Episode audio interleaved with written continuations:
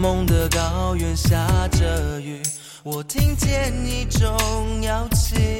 我现在没钱，等有钱再去。我现在没时间，等有时间再去。其实旅行只需要一颗想走就走、勇敢的心，一个背包，然后出发。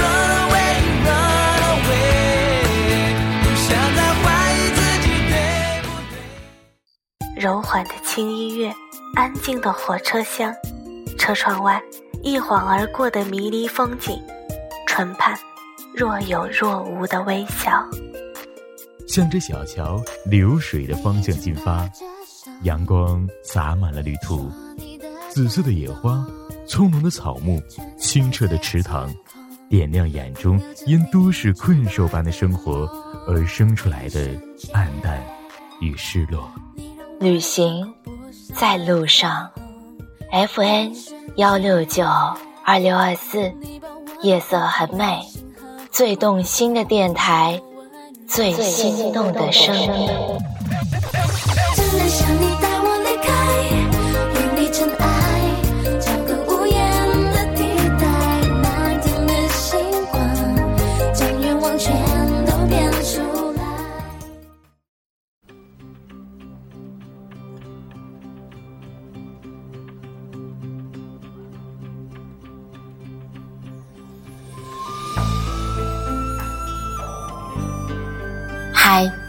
亲爱的你，晚上好。欢迎收听《夜色很美》，我是精灵。想必大家都知道，我刚旅游回来。那么今天就和大家分享一下我的旅游故事。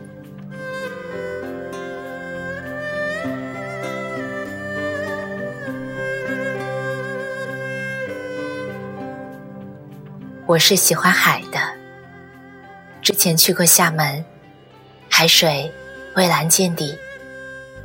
记得我在之前的节目里有提过，我对海以及岛屿有着殷切的向往。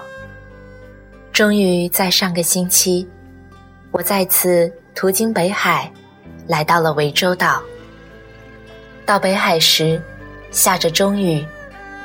天气很冷，我们住在别墅区，下车后立马就往住处奔去。当然，在北海，千万不要去吃大排档，因为会特别的贵。我们是在酒店老板娘的推荐下去吃农家饭的，非常便宜，大概也就是几十块钱，味道也很好。第二天，我们就去了北海银滩，下了点小雨，天一会又晴了，但是风特别大，呼啸着朝你袭来。下午，我们乘船到了涠洲岛。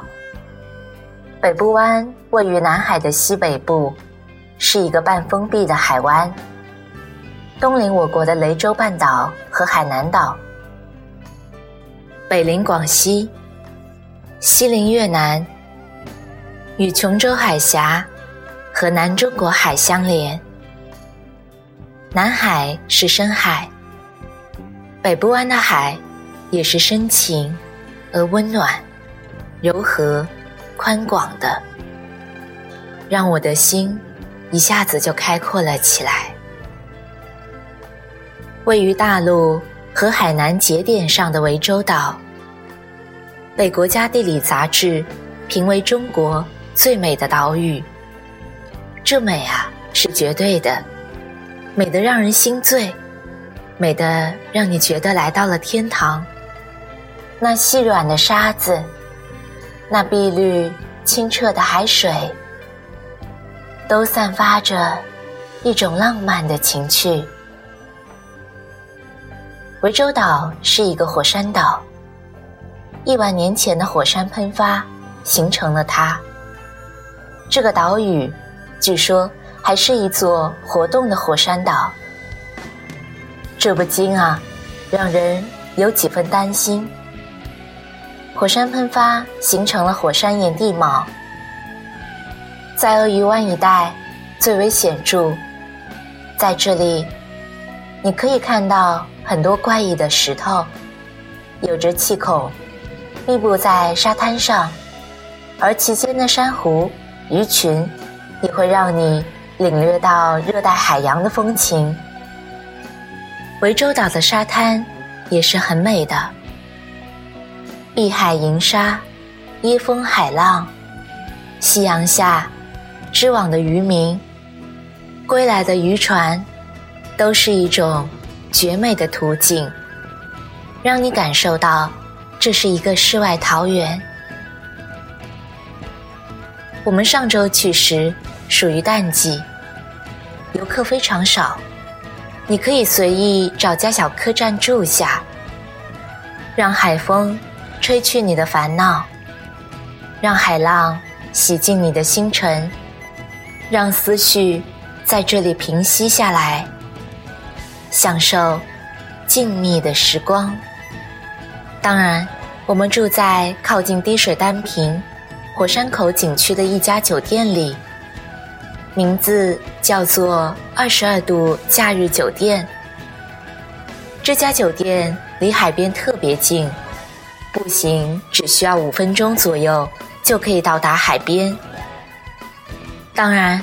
也非常的靠近滴水丹坪景区。我们第一天抵达时，来不及去市场买海鲜。吃饭是老板请客的，在这里也非常感谢他们。当然，他们也会很热情的帮你租车，告诉你在哪家供海鲜。在岛上，最好手机里。要装有导航软件，不然如果去景点会有些麻烦。岛上的路有点不太好认，曾经就有客栈的老板说过，所有的路两边都是香蕉林，所以要有很好的方向感才能认路吧。去涠洲岛游玩，最好能租个小电车，出行会比较自由方便。我们这次去的是淡季，租车五十块钱一天。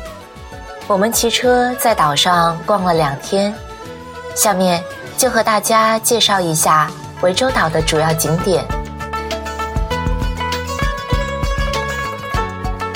住在岭算是岛上最神秘的一个地方了，游客和当地人都很少去。在南湾和鳄鱼山。都可以看到猪仔岭。退潮时，朱仔岭和涠洲岛有一条五六百米的乱石路相连。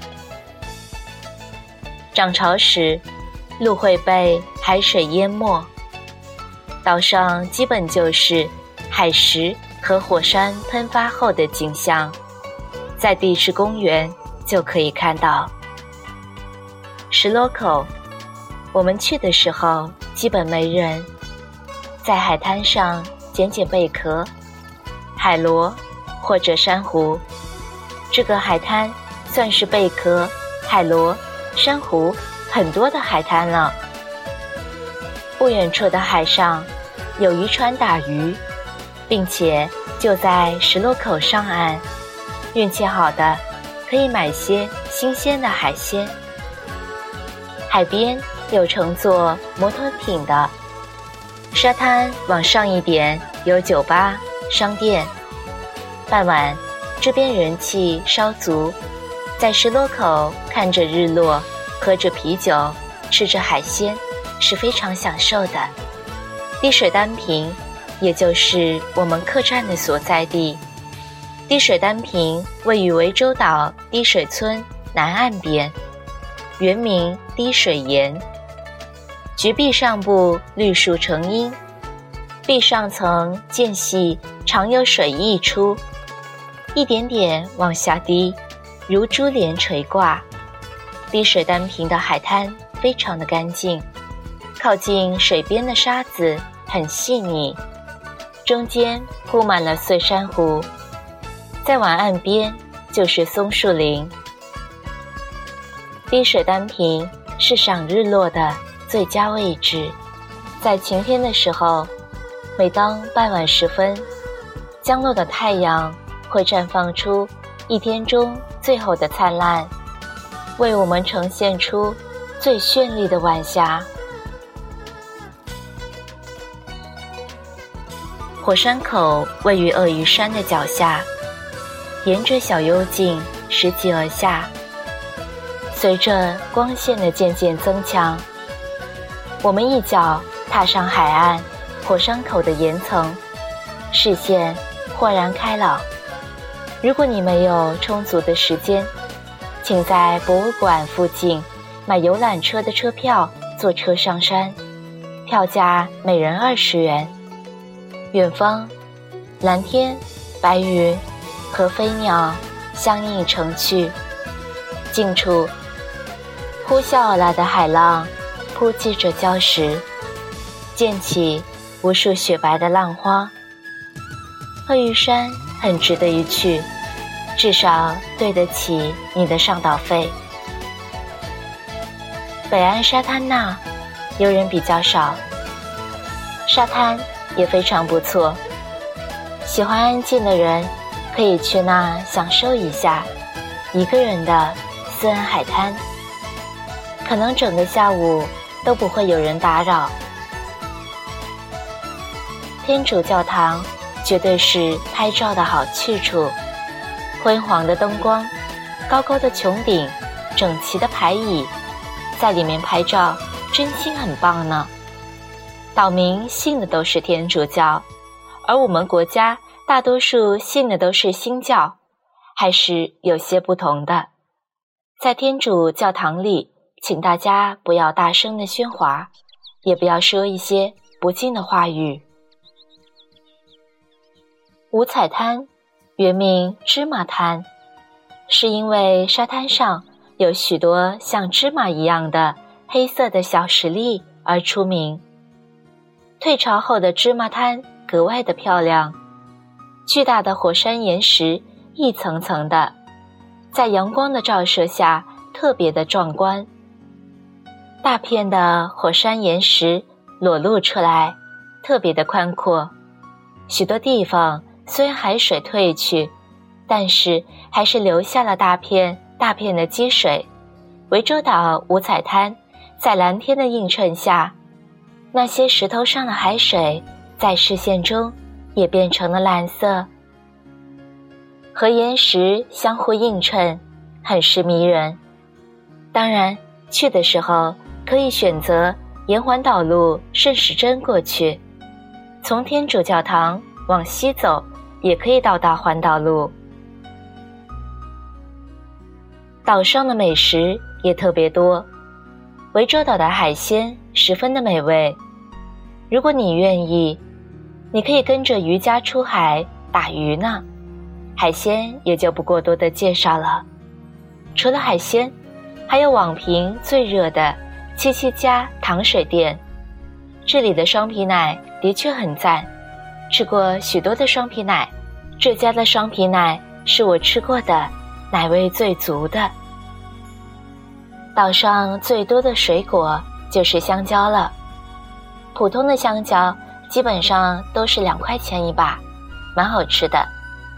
更好吃的就是小米椒了，小米椒特别小，胖胖的。皮很薄，很好吃。相信每个人的梦中都有一座岛屿，都有一片海。涠洲岛就是我的圣地，我在这里堆沙子，在这里品海鲜，在这里探寻古老的教堂，一切都是那么的轻松和惬意。当然，更多的旅行照片。如果大家感兴趣，可以关注我的微信公众号，也可以在我们的电台首页看到我的联系方式。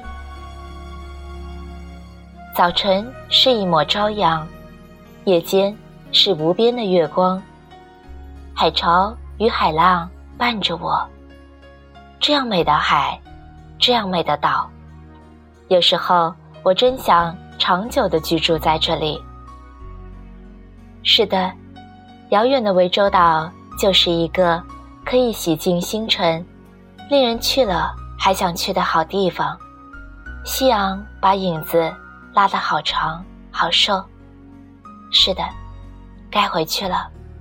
我们从最深的红尘出发，又回到烟火渲染的柴米油盐中。纵然是万般的不舍，也无法捕捉海与岛，痴守年年岁岁的万种风情。爬千山，涉万水，人生风景万千。与一片幽蓝的海对望，与一座翠绿的山相依，与一声鸟啼共鸣，经历一段。生命的追寻，觅得一杯感动，一抹馨香，一缕温暖，便是懂得，便是慈悲。晚安，陌生人。